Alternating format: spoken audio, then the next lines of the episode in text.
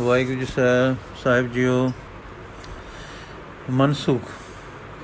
ਮੈਂ ਸਮਝਿਆ ਇਸ ਕੰਮ ਵਿੱਚ ਉਸ ਦੀ ਬਾਹਰ ਨੂੰ ਧਾਵਣ ਦੀ ਕਿਰਿਆ ਰੁਕ ਕੇ ਅੰਦਰੋਂ ਅੰਦਰੇ ਆਪਣੇ ਨਿੱਕੇ ਜਿਹੇ ਘਰੇ ਵਿੱਚ ਹੀ ਟਿਕਣ ਦਾ ਸੁਭਾਅ ਸਿੱਖੇ ਗਾਤੇ ਸਾਡੇ ਚਿੱਤ ਵਿੱਚ ਵਸ ਜਾਏਗਾ ਨਿਰੰਕਾਰ। ਬਗੀਰਤ ਠੀਕ ਹੈ ਅੰਦਰਲੇ ਮਨ ਦੀ ਆਪਣੇ ਆਪਣੇ ਹੀ ਨੁਕਤੇ ਉੱਤੇ ਆਪਣੇ ਵਿੱਚ ਰਹਿਣ ਦੀ ਜਾਂਚ ਮਨ ਨੂੰ ਆਉਣ ਲੱਗ ਜਾਵੇਗੀ। ਫਿਰ ਸੋਚੋ, ਉਹ ਯਾਦ ਕਿਸ ਨੂੰ ਯਾਦ ਕਰ ਰਹੀ ਹੈ? ਕਿਸੇ ਬਾਹਰਲੇ ਵਿਸ਼ੇ ਨੂੰ ਨਹੀਂ, ਬਾਹਰਲੇ ਪਦਾਰਥ ਨੂੰ ਨਹੀਂ, ਉਸ ਅੰਦਰ ਆਪਣੇ ਦੇਖਣਹਾਰ ਨਿਰੰਕਾਰ ਨੂੰ ਯਾਦ ਕਰ ਰਹੀ ਹੈ। ਸੋ ਮਨ ਸਿਮਰਨ ਨਾਲ ਬਾਹਰ ਬਾਹਰ ਧਾਵਣੋਂ ਰੁਕਿਆ ਤੇ ਯਾਦ ਕਰ ਰਿਹਾ ਦੇਖਣਹਾਰ ਨੂੰ। ਇਉਂ ਸਨੇ ਸਨੇ ਮਨ ਉਸ ਵਿੱਚ ਸਮਾਉਣ ਦਾ ਰੁਖ ਪਕੜੇਗਾ ਤੇ ਉਸ ਦਾ ਰੁਖ ਹੁੰਦਾ ਜਾਏਗਾ ਦੇਖਣਹਾਰ ਮਨ ਜਿਸ ਵਿੱਚ ਸੀ ਸੰਸਾਰ ਤੇ ਜੋ ਸੀ ਸੰਸਾਰ ਵਿੱਚ, ਉਸ ਵਿੱਚ ਵਸ ਪਿਆ ਨਿਰੰਕਾਰ ਕਿਉਂਕਿ ਮਨ ਨੂੰ ਆਪਣੇ ਅੰਤਰਮੁਖ ਰੁਖ ਵਿੱਚ ਟਿਕਾਉ ਹੋਇਆ ਹੈ ਤੇ ਉਸ ਵਿੱਚ ਭਾਵ ਆਇਆ ਹੈ ਨਿਰੰਕਾਰ ਦਾ। ਜੋ ਉਸ ਦਾ ਮੂਲ ਹੈ, ਤਾਂ ਉਹ ਆਪਣੇ ਮੂਲ ਵਿੱਚ ਜੁੜ ਕੇ ਸਦਾ ਮੇਲ ਵਿੱਚ ਚਲਾ ਜਾਏਗਾ। ਸਤਿਗੁਰੂ ਜੀ ਸਾਨੂੰ ਫਰਮਾਇਆ ਕਰਦੇ ਹਨ ਕਿ ਸਾਡਾ ਅੰਦਰਲਾ ਜੀਵ ਤਤ ਨਿਰਮਲ ਹੋ ਹੋ ਤੇ ਆਪੇ ਵਿੱਚ ਟਿਕ ਟਿਕ ਕੇ ਪਰਮ ਤਤ ਜੋ ਨਿਰੰਕਾਰ ਹੈ, ਉਸ ਵਿੱਚ ਜੁੜੇ, ਇਸ ਦਾ ਨਾਮ ਕਲਿਆਣ ਹੈ। ਹੁਣ ਸੋਚੋ ਕਿ ਕੈਸਾ ਸੌਖਾ ਹਰ ਕਿਸੇ ਦੀ ਸਮਝ ਸਮਝੇ ਪੈ ਜਾਣ ਵਾਲਾ ਤੇ ਹਰ ਇੱਕ ਦੇ ਕਰਨ ਵਾਲਾ ਕੰਮ ਹੈ। ਹੈ ਕਿ ਨਹੀਂ? ਮਨਸੁਖ, ਗੱਲ ਦਿਲ ਲੱਗੀ ਹੈ। ਸੌਖਾ ਹੈ ਸਮਝ ਜੋਗਾ, ਸੌਖਾ ਲੱਗਦਾ ਹੈ ਕਰਨ ਜੋਗਾ, ਪਰ ਕਰਕੇ ਵੇਖੀਏ ਕਿ ਕਿਵੇਂ ਪ੍ਰਾਪਤੀ ਅਪਣਾਉਂਦਾ ਹੈ। ਭਗੀਰਥ, ਹਾਂ, ਇੱਕ ਸਤਿਗੁਰੂ ਜੀ ਦਾ ਹੋਰ ਵਾਦਾ ਹੈ। ਆਖਦੇ ਹਨ, ਕਰੋ ਏਕਾਰ, ਇੱਥੇ ਸੁਖੀ ਹੋ ਜਾਓ, ਫਿਰ ਆਸ ਕਰਨੀ ਅੱਗੇ ਵੀ ਸੁਖੀ ਹੋ ਸਾਂ। ਆਪ ਉਹਨਾਂ ਸਾਧਨਾ ਨੂੰ ਪਸੰਦ ਨਹੀਂ ਕਰਦੇ ਜੋ ਇੱਥੇ ਤਾਂ ਕਰੀ ਚੱਲੋ, ਕਰਮ ਮਤ ਤੇ ਆਸ ਰੱਖੋ ਕਿ ਅੱਗੇ ਚੱਲ ਕੇ ਫਲ ਮਿਲੇਗਾ। ਨਾ ਉਹਨਾਂ ਗੱਲਾਂ ਨੂੰ ਪਸੰਦ ਕਰਦੇ ਹਨ ਕਿ ਜਿਨ੍ਹਾਂ ਨਾਲ ਇੱਥੇ ਕੁਝ ਨਾਟਕ ਚੇਟਕ ਵਿਭੂਤੀ ਮਿਲ ਜਾਏ ਤੇ ਆਤਮਾ ਜਾਂ ਰੂਹ ਸਾਡੀ ਪਰਮ ਪਦ ਤੇ ਨਾ ਪੜੇ ਅੱਗੇ ਦੇ ਸੁਖ ਦੀ ਤਸੱਲੀ ਨਾ ਬਜੇ ਆਪ ਦੇ ਹੀ, ਆਪ ਦੋਹੀ ਜਹਾਨੀ ਸੁਖ ਦਾ ਉਪਰਾਲਾ ਕਰਨਾ ਦੱਸਦੇ ਹਨ। ਫਿਰ ਨਵੀਂ ਤੇ ਅਨੋਖੀ ਗੱਲ ਇਹ ਹੈ ਕਿ ਕਿਸੇ ਨੂੰ ਮਾੜਾ ਨਹੀਂ ਕਹਿੰਦੇ। ਕਿਸੇ ਦੀ ਨਿੰਦਾ ਨਹੀਂ ਕਰਦੇ। ਹਰ ਗੱਲ ਗੱਲ ਦੇ ਹਰ ਸਾਧਨ ਤੇ ਤਜਰਬੇ ਨਾਲ ਜਾਣੂ ਹਨ ਤੇ ਜਦ ਰਾਏ ਦਿੰਦੇ ਹਨ ਤਦ ਆਪਣੇ ਅਨੁਭਵ ਦੀ ਤੇ ਨਿਜ ਦੇ ਤਜਰਬੇ ਦੀ ਦਿੰਦੇ ਹਨ। ਇਹ ਵੀ ਕਈ ਵੇਰ ਕਹਿੰਦੇ ਹਨ ਕਿ ਭਾਈਚਾਰਾ ਦੁਖੀ ਹੈ। ਚੰਗੇ ਲੋਕ ਸਾਧੂ ਹੋ ਕੇ ਤਿਆਗ ਧਾਰ ਕੇ ਘਰਾਂ ਤੋਂ ਟੁਰ ਜਾਂਦੇ ਹਨ, ਪਰ ਸਾਰੇ ਕਿੱਥੇ ਟੁਰ ਜਾਣ? ਜੇ ਭਲਾ ਸਾਰੇ ਤਿਆਗੀ ਹੋ ਜਾਣ ਤਾਂ ਤਿਆਗੀਆਂ ਦੀ ਮਧੂਕੜੀ ਤੇ ਚਾਦਰਾ ਕਿੱਥੋਂ ਆਵੇ? ਇਸ ਨਾਲੋਂ ਇਹ ਚੰਗਾ ਹੈ ਕਿ ਤਿਆਗ ਪਸੰਦ ਲੋਕ ਮਨ ਦਾ ਤਿਆਗ ਕਰਨ, ਭਾਈਚਾਰੇ ਦੇ ਵਿੱਚ ਵਸਣ, ਗਰੀਬਾਂ ਲਈ ਧਨ ਦੀ, ਮਨ ਦੀ ਸਹਾਇਤਾ ਕਰਕੇ ਨਿਜ ਨੂੰ ਤਿਆਗ ਵਿੱਚ ਰੱਖਣ, ਉਹਨਾਂ ਦੀ ਨਿਰਮਲ ਬੁੱਧੀ ਨਾਲ ਭਾਈਚਾਰਾ ਉੱਚਾ ਹੋ ਜਾਵੇ। ਉਹ ਕਸ਼ਟ ਜੋ ਭਾਈਚਾਰੇ ਨੂੰ ਪਏ ਹਨ, ਜਿਸ ਨੂੰ ਇਕੱਲਾ ਇਕੱਲਾ ਦੂਰ ਨਹੀਂ ਕਰ ਸਕਦਾ, ਭਾਈਚਾਰਾ ਹੀ ਉਚੇਰਾ ਹੋ ਕੇ ਦੂਰ ਕਰੇ। ਇਸ ਕਰਕੇ ਉਹ ਉਹਨਾਂ ਸਾਧਨਾਂ ਨੂੰ ਪਸੰਦ ਨਹੀਂ ਕਰਦੇ, ਜਿਨ੍ਹਾਂ ਨਾਲ ਕਿ ਮਨੁੱਖ ਭਾਈਚਾਰੇ ਨਾਲੋਂ ਅਵਸੇ ਟੁੱਟ ਕੇ ਅਲੱਗ ਜਾ ਬੈਠੇ। ਉਹ ਚਾਹੁੰਦੇ ਹਨ ਕਿ ਇੱਕ ਇੱਕ ਜੀਵ ਦਾ ਉਧਾਰ ਹੋਵੇ ਤੇ ਐਸੇ ਉਧਾਰੇ ਜੀਵਾਂ ਦੇ ਸਤਸੰਗ ਨਾਲ ਭਾਈਚਾਰੇ ਦਾ ਵੀ ਉਧਾਰ ਹੋਵੇ। ਫਿਰ ਸਾਧਨ ਐਸਾ ਹੋਵੇ ਕਿ ਰੋਟੀ ਵੱਲੋਂ ਬੇਫਿਕਰੀ ਆਦਮੀ ਵੀ ਕਰ ਸਕੇ ਤੇ ਸਾਰਾ ਦਿਨ ਬੋਲਦਾ ਦੇ ਮਗਰ ਬੋਲਦਾ ਦੇ ਮਗਰ ਟੁਰਨ ਦੀ ਟੁਰਨ ਵਾਲਾ ਰਾਗ ਵੀ ਕਰ ਸਕੇ। ਇਹ ਬਲਦਾ ਹੋਣਾ ਚਾਹੀਦਾ, ਬੋਲਦਾ ਲਿਖਿਆ ਮਨਸੁਖ ਕਿਵੇਂ? ਬਗੀਰਤ ਸਾਈਂ ਦੀ ਯਾਦ ਨਾਲ ਹਾਂ, ਉਹ ਕਹਿੰਦੇ ਹਨ, ਸਵੇਰੇ ਅੰਮ੍ਰਿਤ ਵੇਲੇ ਉੱਠ ਕੇ ਸਿਮਰਨ ਕਰੋ, ਇੱਕ ਪੈਰ ਕਰੋ, ਇੱਕ ਘੜੀ ਕਰੋ, ਅੱਧੀ ਘੜੀ ਕਰੋ, ਅੱਧੀ ਤੇ ਅੱਧੀ ਕਰੋ, ਜਿੰਨੀ ਸਰੇ ਕਰੋ। ਦੱਸੇ ਦੱਸਿਓ ਦੱਸੋ, ਇਹਨਾਂ ਸਮਾਂ ਹਰ ਕੋਈ ਕੱਢ ਸਕਦਾ ਹੈ ਕਿ ਨਹੀਂ? ਫਿਰ ਫਰਮਾਉਂਦੇ ਹਨ ਕਿ ਉੱਠਦੇ, ਬਹਿੰਦੇ, ਟੁਰਦੇ, ਫਿਰਦੇ, ਉਸ ਦੇ ਨਾਮ ਨੂੰ ਰਸਨਾ ਤੇ ਵਸਾਓ। ਰਸਨਾ ਤੋਂ ਨਾਮ ਸਹਜੇ ਸਹਜੇ ਆਪਣੇ ਆਪ ਮਨ ਵਿੱਚ ਉਤਰ ਜਾਏਗਾ। ਇੱਕ ਦ੍ਰਿਸ਼ਟਾਂਤ ਹੈ ਹੈ ਤਾਂ ਹਾਸੇ ਵਾਂਗੂ, ਪਰ ਸਮਝਣ ਲਈ ਚੰਗਾ ਦ੍ਰਿਸ਼ਟਾਂਤ ਹੈ। ਕਿ ਜਿਵੇਂ ਜੀਭ ਤੇ ਰੱਖੀ ਰੋਟੀ ਦੀ ਗ੍ਰਾਹੀ ਚਿੱਥਦਿਆਂ ਚਿੱਥਦਿਆਂ ਆਪੇ ਹੇਠਾਂ ਉਤਰ ਜਾਂਦੀ ਹੈ। ਕਿਸੇ ਲੱਕੜੀ ਕੇ ਕੇ ਉਂਗਲੀ ਨਾਲ ਹੇਠਾਂ ਨਹੀਂ ਧਕੀਂਦੀ, ਤਿਵੇਂ ਨਾਮ ਰਸਨਾ ਤੋਂ ਆਪੇ ਮਨ ਵਿੱਚ ਵਸ ਜਾਂਦਾ ਹੈ। ਜਿਵੇਂ ਅੰਦਰ ਲੱਗ ਗਏ ਅੰਨ ਤੇ ਤੋਂ ਸਾਡੇ ਕੁਵਤ, ਗੈਰ ਇਰਾਦੀ ਵਾਲੇ ਅੰਦਰਲੇ ਬੇ ਖਬਰੀ ਚੇਤਨਾ ਵਾਲੇ ਮਨ ਨੇ ਉਸ ਤੋਂ ਹੀ ਅੰਗ ਪ੍ਰਤ ਅੰਗ ਸਰੀਰ ਦੇ ਸਾਰੇ ਸਮਾਨ ਬਣਾ ਕੱਢਦੇ ਕੱਢਦੇ ਕੱਢਣੇ ਹਨ। ਤਿਵੇਂ ਰਸਨਾ ਤੇ ਸਦਾ ਵਸਾਇਆ ਨਾਮ, ਮਨ ਵਿੱਚ ਲੈ ਜਾਏਗਾ। ਮਨ ਵਿੱਚ ਜਾ ਕੇ ਮਨ ਦਾ ਸਿਮਰਨ ਯਾਦ ਬਣ ਜਾਏਗਾ। ਯਾਦ ਪਿਆਰ ਭਾਵ ਬਣ ਜਾਏਗੀ। ਇਹ ਭਾਵ ਮੇਲ ਵਿੱਚ ਰੱਖੇਗਾ। ਹੁਣ ਤੱਕੋ ਹਲ ਵਾਉਣ ਦਾ ਜ਼ਿਮੀਂਦਾਰ ਤੇ ਹੱਟੀ ਬੈਠਾ ਵਪਾਰੀ ਤੇ ਨੌਕਰੀ ਪੇਸ਼ਾ ਸਾਰੇ ਹੀ ਜੋ ਅੰਦਰੋਂ ਰੁਖ ਯਾਦ ਵੱਲ ਰੱਖਣ ਤਾਂ ਕਿਸੇ ਕਿਤੇ ਵਿੱਚ ਫ਼ਰਕ ਪੈਂਦਾ ਹੈ। ਮਨਸੁਖ ਜ਼ਿਮੀਂਦਾਰ ਨੂੰ ਤਾਂ ਘਟ ਪੈਂਦਾ ਹੈ। ਪਰ ਸੋਚ ਵਾਲੇ ਕੰਮਾਂ ਵਿੱਚ ਕੁਝ ਪਊ। ਕਿਉਂ? ਬਗੀਰਤ ਠੀਕ ਕਿਹਾ ਨੇ ਪਰ ਹਰ ਕਮਾਮ ਵਾਲੇ ਨੂੰ ਕੰਮ ਕਰਦਿਆਂ, ਸੋਚਦਿਆਂ ਸਾਰਾ ਦਿਨ ਵਿੱਚੋਂ ਵਿੱਚੋਂ ਵੇਲ ਮਿਲਦੀ ਰਹਿੰਦੀ ਹੈ। ਜਿਵੇਂ ਵਪਾਰੀ ਦੇ ਇੱਕ ਗਾਹਕ ਦੇ ਜਾਣ ਤੇ ਦੂਸਰੇ ਦੇ ਆਉਣ ਵਿੱਚ ਸਮਾਂ ਮਿਲਦਾ ਹੈ, ਉਹ ਕੰਮਾਂ ਵਾਲੇ ਸਮੇਂ ਵਿੱਚੋਂ ਵੇਲ ਦੀਆਂ ਮਿਲਦੀਆਂ ਵਿਥਾਂ ਨੂੰ ਸੰਭਾਲੇ ਤਾਂ ਦੇਖੋ ਕਿੰਨਾ ਸਮਾਂ ਮਿਲਦਾ ਹੈ। ਇਸ ਤਰ੍ਹਾਂ ਵੇਲ ਵਾਲੇ ਸਮਿਆਂ ਵਿੱਚ ਸੰਭਾਲਾ ਕਰਦਿਆਂ ਯਾਦ ਮਨ ਵਿੱਚ ਲੈ ਕੇ ਕਿਸੇ ਸੁਰਤ ਤੇ ਡੂੰਘੇ ਪਰਤਾਂ ਵਿੱਚ ਬੈਠ ਜਾਂਦੀ ਹੈ। ਜਿੱਥੇ ਸਾਡੇ ਮਨ ਦੇ ਹੇਠਲੇ ਪਰਤ ਵਿੱਚ ਸੰਸਕਾਰ ਵਸਦੇ ਹਨ, ਉੱਥੇ ਨਾਮ ਜਾ ਵਸਦਾ ਹੈ ਤੇ ਉੱਥੇ ਗਿਆ, ਫਿਰ ਆਪੇ ਜਾਰੀ ਰਹਿੰਦਾ ਹੈ, ਫਿਰ ਤਾਂ ਪ੍ਰਾਣਾਂ ਦਾ, ਸਰੀਰ ਦਾ ਰੁਖ ਵੀ ਨਾਮ ਵਾਲਾ ਹੋ ਜਾਂਦਾ ਹੈ। ਦਾਤਾ ਜੀ ਕਈ ਵੇਰ ਫਰਮਾਇਆ ਕਰਦੇ ਹਨ ਕਿ ਨਾਮ ਪ੍ਰਾਣਾ ਵਿੱਚ ਵਸ ਗਿਆ, ਜਨਮ ਕੱਟ ਜਾਂਦਾ ਹੈ। ਮਨਮੁਖ, ਮਨਸੁਖ, ਸਮਝਿਆ ਹਾਂ, ਪਰ ਇੱਕ ਗੱਲ ਫੇਰ ਸਮਝਾਓ ਕਿ ਮਨ ਦੇ ਬੇਖਬਰੀ ਚੇਤਨਾ ਵਾਲੇ ਤੇ ਸੰਸਕਾਰਾਂ ਵਾਲੇ ਥਾਂ ਤੋਂ ਤੁਸਾਂ ਦਾ ਕੀ ਅਰਥਾਉ ਹੈ? ਬਗੀਰਤ, ਦੇਖੋ ਨਾ, ਰੋਟੀ ਜੋ ਖਾਧੀ ਖਾਂਦੇ ਸਾਨੂੰ ਪਤਾ ਹੈ ਕਿ ਖਾ ਰਹੇ ਹਾਂ। ਜਦ ਪੇਟ ਵਿੱਚ ਚਲੀ ਗਈ ਤਾਂ ਪਤਾ ਨਹੀਂ ਕੀ ਹੋ ਰਿਹਾ ਹੈ। ਆਪੇ ਹੀ ਪਚਦੀ ਹੈ ਤੇ ਲਹੂ ਮਿਜ ਮਾਸ, ਹੱਡੀ, ਮਗਜ਼, ਅੱਖਾਂ, ਹੱਥ, ਪੈਰ ਪਈ ਬਣਦੀ ਹੈ। ਕੋਈ ਬੇਖਬਰੀ ਚੇਤਨਾ ਦਾ ਪਰਤ ਹੈ ਨਾ ਅੰਦਰ ਜੋ ਇਸ ਕੰਮ ਕਰ, ਇਹ ਕੰਮ ਕਰ ਰਿਹਾ ਹੈ। ਸਾਡੇ ਦਾਨੇ ਆਖਦੇ ਹਨ ਕਿ ਮਨ ਦੀ ਕੂਵਤ, ਗੈਰ ਇਰਾਦੀ ਵਾਲੀ ਸਤਿਆ ਇਹ ਕੰਮ ਕਰ ਰਹੀ ਹੈ। ਸੋ ਸੋਚ ਲਵੋ ਕਿ ਸਾਡੇ ਮਨ ਦੇ ਪਿੱਛੇ ਕੋਈ ਮਨ ਦਾ ਹੋਰ ਪਰਤ ਹੈ ਨਾ ਕਿ ਜਿੱਥੇ ਜੋ ਆਪੇ ਪਿਆ ਕੰਮ ਕਰਦਾ ਹੈ, ਸਾਥੋਂ ਅਣਜਾਣੇ। ਸੋ ਸੱਜਣ ਜੀ, ਨਾਮ ਜਪਦਿਆਂ ਜਦ ਸਿਮਰਨ ਬਣ ਜਾਂਦਾ ਹੈ, ਤੇ ਸਿਮਰਨ ਹੋ ਕੇ ਮਨ ਦੇ ਇਨਾਂ ਡੂੰਘੇ ਪਰਤਾਂ ਵਿੱਚ ਚਲਾ ਜਾਂਦਾ ਹੈ, ਫਿਰ ਪ੍ਰਾਣਾ ਵਿੱਚ ਵਸ ਜਾਂਦਾ ਹੈ। ਫਿਰ ਐਉਂ ਭਾਸਦਾ ਹੈ ਕਿ ਸਾਡਾ ਮਨ ਪ੍ਰਾਣਾ ਤੇ ਸਰੀਰ ਕਿਸੇ ਰੰਗ ਵਿੱਚ ਹਨ ਹਾਂ ਜਿਉ ਫਿਰ ਕੋਈ ਹੈ ਦਾ ਭਾਵ ਸਾਰੇ ਅੰਦਰ ਵਿਆਪ ਜਾਂਦਾ ਹੈ। ਤੇ ਅੰਦਰ ਬੈਠਾ ਸਿਮਰਨ ਆਪੇ ਮਨ ਬੁੱਧ ਨੂੰ ਸਵਚ ਹੋ ਸਵਚ ਤੇ ਹੈ ਦੇ ਭਾਵ ਵਿੱਚ ਰੰਗ ਲੈਂਦਾ ਹੈ। ਹੈ ਜਿਸ ਨੂੰ ਦਾਨੇ ਸਤ ਆਖਦੇ ਹਨ। ਸਤ ਦੀ ਲਗਤਾ ਹੋ ਆਉਂਦੀ ਹੈ ਐਉਂ ਠੀਕ ਹੈ ਮਨ ਸੁਖ ਦਿਲ ਲੱਗਦੀਆਂ ਹਨ ਗੱਲਾਂ। ਪਰ ਸਵਾਦ ਤਾਂ ਕਰਕੇ ਹੀ ਆਸੀ ਨਾ। ਮੈਨੂੰ ਇੱਕ ਗੱਲ ਦੱਸੋ ਕਿ ਤੁਸੀਂ ਬਰਸਾਂ ਤੋਂ ਕਰਦੇ ਹੋ ਨਾ ਤੁਸਾਂ ਨੂੰ ਕਿਵੇਂ ਦਾ ਸੁਖ ਭਾਸਿਆ ਹੈ?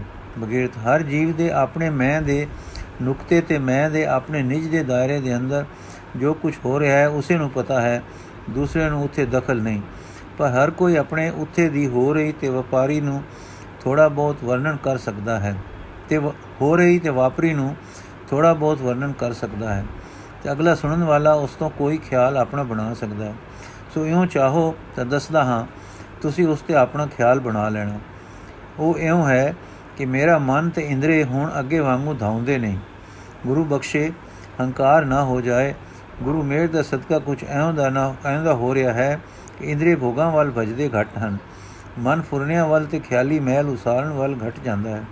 ਸਿਮਰਨ ਵਿੱਚ ਲੱਗਦਾ ਹੈ, ਜੋ ਅੱਖਰ ਹਨ ਨਾਮ ਦੇ, ਜੋ ਉਪਦੇਸ਼ ਹੈ ਨਾਮ ਹੈ, ਅਰਥਾਤ ਸ਼ਬਦ ਜੋ ਗੁਰਾਂ ਨੇ ਬਖਸ਼ਿਆ ਹੈ ਉਸ ਨੂੰ ਸੁਰਤ ਲਿਪਟਦੀ ਹੈ। ਜਿਵੇਂ ਗਾਵਣ ਹਾਰ ਦੀ ਹੇਰ ਹੇਕ ਟਿਪਕ ਲਿਪਟਦੀ ਹੈ ਸਾਜ ਦੀ ਸੁਰ ਨੂੰ।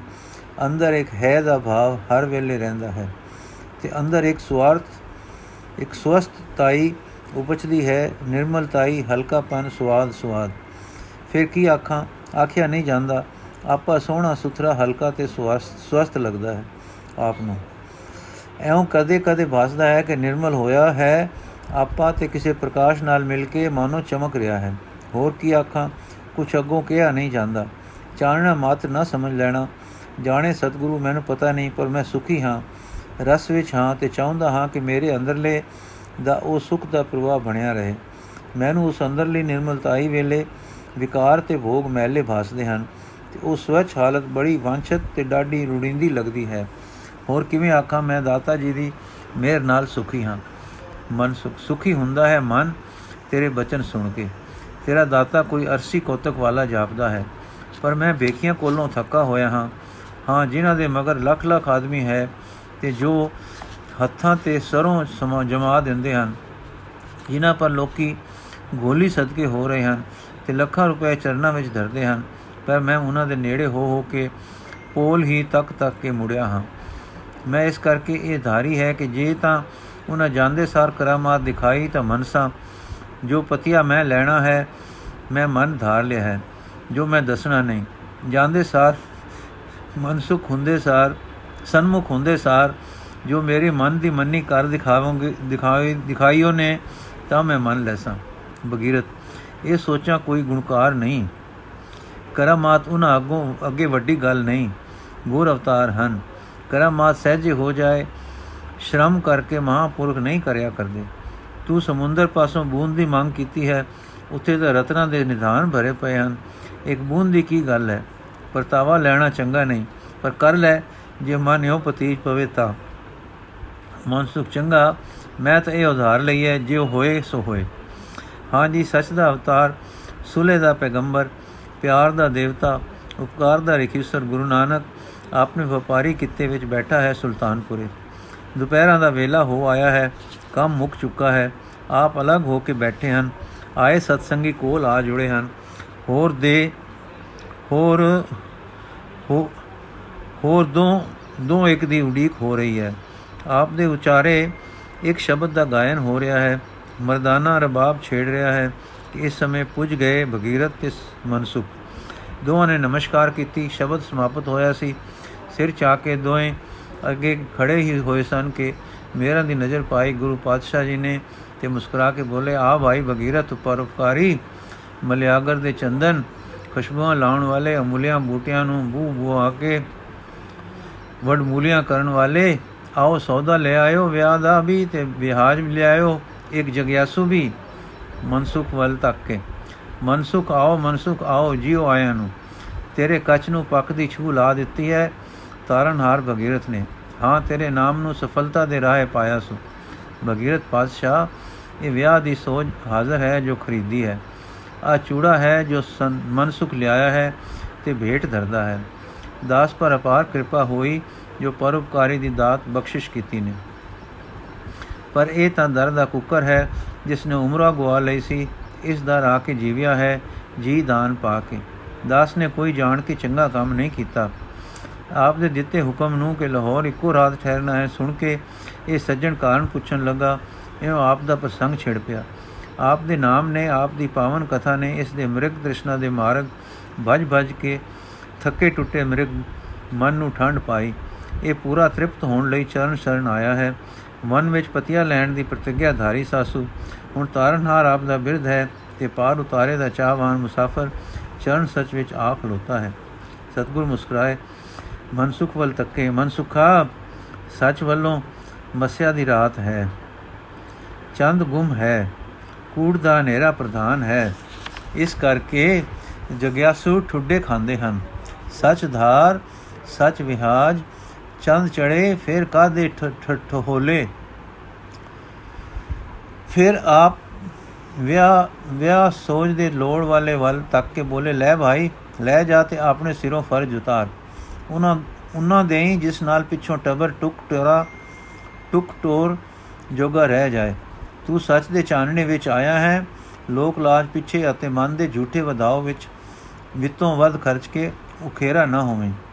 ਪ੍ਰੇਮੀ ਤਾਂ ਨਮਸਕਾਰ ਕਰਦਾ, ਅਸੀਸ਼ਾ ਦਿੰਦਾ ਸੋਝ ਲੈ ਕੇ ਵਿਦਾ ਹੋ ਗਿਆ, ਪਰ ਮਨਸੁਖ ਦਾ ਪਤੀਆ ਆ ਕੇ ਖੰਡੇ ਖੜੋਂਦੇ ਸਾਰ ਪੂਰਾ ਹੋ ਚੁੱਕਾ ਸੀ। ਉਸ ਦੇ ਸਿੱਚ ਵਿੱਚ ਸੀ ਕਿ ਮੈਨੂੰ ਸਤਿਗੁਰੂ ਜੀ ਸੱਚਾ ਹੈ ਤਾਂ ਮੇਰਾ ਨਾਮ ਲੈ ਕੇ ਜਾਂਦੇ ਸਾਰ ਆਵਾਜ਼ ਮਾਰੇ।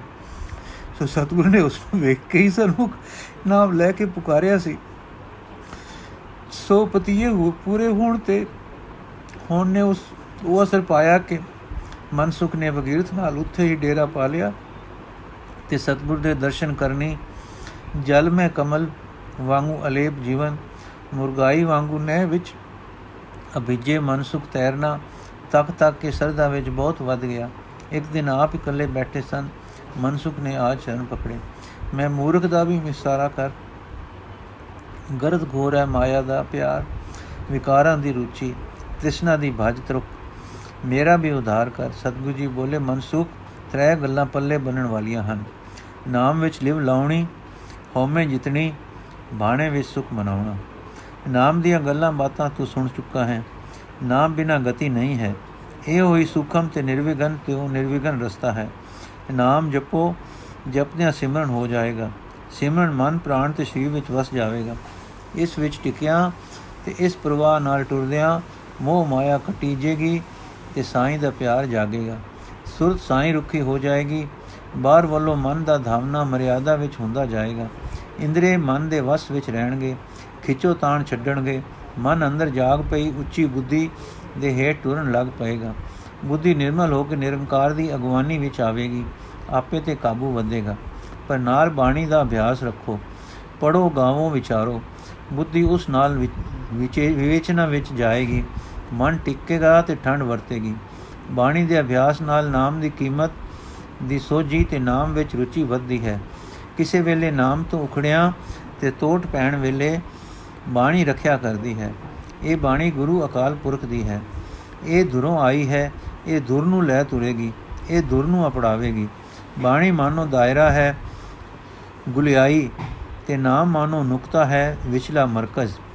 ਇਹ ਤਾਂ ਹੈ ਹੀ ਨਾਮ ਦਾ ਸਾਧਨ।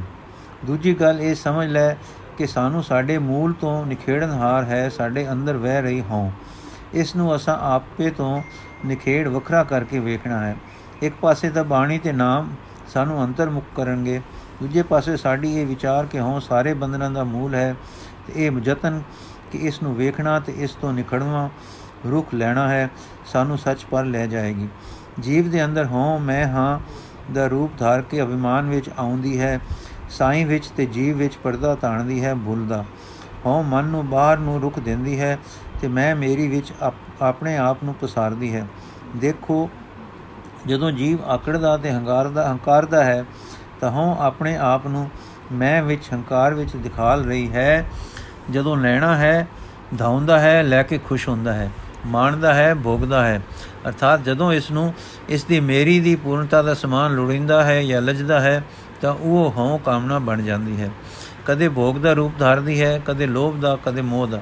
ਫਿਰ ਜਦੋਂ ਹੰਕਾਰ ਨੂੰ ਨੋਕਰ ਵਜੇ ਠੋਕਰ ਵਜੇ ਤਾਂ ਇਹ ਕ੍ਰੋਧ ਬਣ ਕੇ ਪ੍ਰਗਟਦੀ ਹੈ।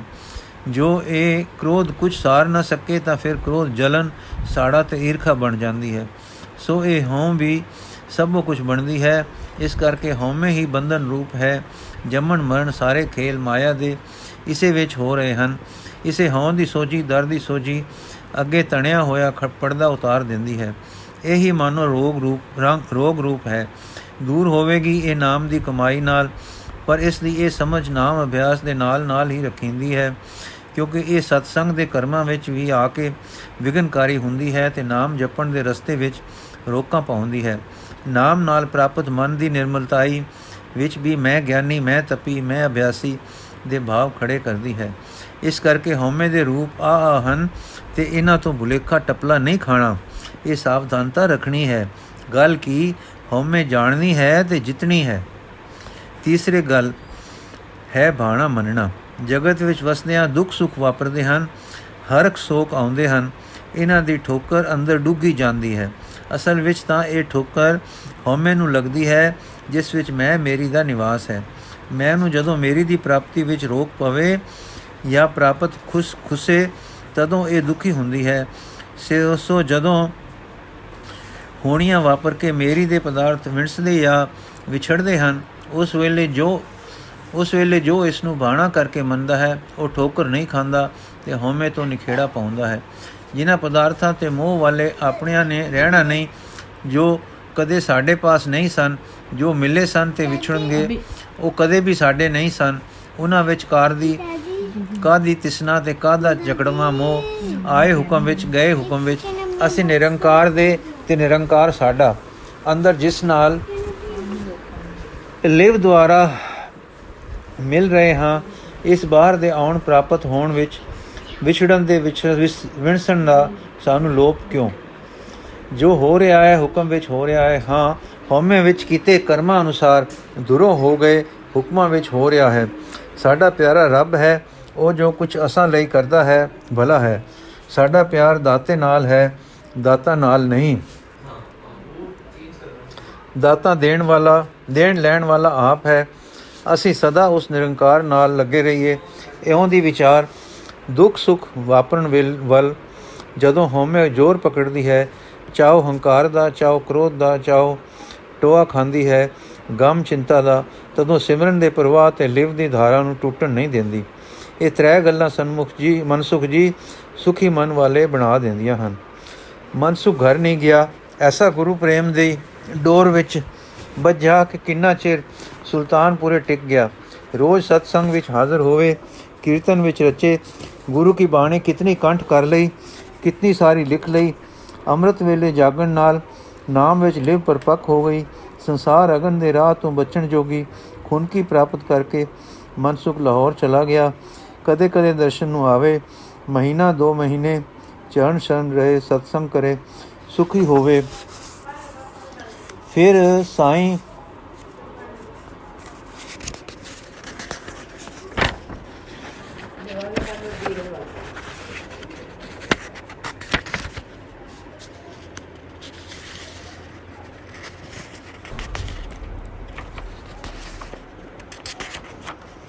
ਫਿਰ ਫਿਰ ਆਪਣੇ ਕਾਰ ਵਿਹਾਰ ਸੰਭਾਲਣਾ ਸੰਭਾਲਣ ਚਲਾ ਜਾਵੇ, ਇਉਂ ਇਹ ਸੱਜਣ ਪ੍ਰਵਾਨ ਗ੍ਰਸਤ ਉਦਾਸ ਦਾ ਇੱਕ ਚੋਣਵਾ ਹੀਰਾ ਤਿਆਰ ਹੋ ਗਿਆ। ਤੇ ਲਾਹੌਰ ਵਿੱਚ ਸਿੱਖੀ ਦਾ ਇਹ ਧਰੁਵਾ ਬਣ ਗਿਆ। ਬਗੀਰਥਾ ਜਿਸ ਦੇ ਸਤਸੰਗ ਦੀ ਪਾਹ ਨਾਲ ਮਨ ਸੁਖ ਸੁਖੀ ਹੋਇਆ ਸੀ, ਗੁਰੂ ਚਰਨਾਂ ਵਿੱਚ ਹੀ ਨਿਵਾਸ ਰੱਖਦਾ ਰਿਹਾ। ਤਦ ਤਾਈਂ ਚਰਨ ਸਰਨ ਹੀ ਰਿਹਾ ਕਿ ਜਦ ਤਾਈਂ ਦਾਤੇ ਨੇ ਨਵਾਂ ਚੋਜ ਵਰਤਾਉਣ ਦਾ ਸੰਕਲਪ ਧਾਰਿਆ ਬਗੀਰਥ ਗੁਰੂ ਪ੍ਰੇਮ ਵਿੱਚ ਬਹੁਤ ਹੀ ਅਨੁ, ਅਨੁਰੁਕਤ ਰਹਿੰਦਾ ਸੀ ਤੇ ਵਿਛੜ ਨਹੀਂ ਸੀ ਸਕਦਾ।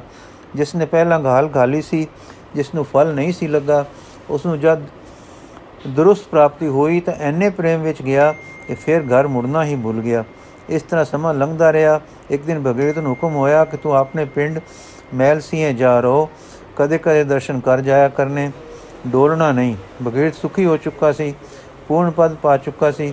ਪਰ ਪ੍ਰੇਮੀ ਐਸਾ ਸੀ ਕਿ ਇਸ ਬਿਰਹ ਨੂੰ ਵੀ ਕੇਵਲ ਹੁਕਮ ਹੋਣ ਕਰਕੇ ਸਿਰ ਮੱਥੇ ਤੇ ਧਰ ਕੇ ਘਰ ਨੂੰ ਗਿਆ। ਪਰ ਫਿਰ ਵੀ ਮਹੀਨੇ 2 ਮਹੀਨੇ ਬਾਅਦ ਦਰਸ਼ਨ ਨੂੰ ਆ ਜਾਵੇ। ਵਾਹਿਗੁਰੂ ਜੀ ਕਾ ਖਾਲਸਾ। ਵਾਹਿਗੁਰੂ ਜੀ ਕੀ ਫਤਿਹ।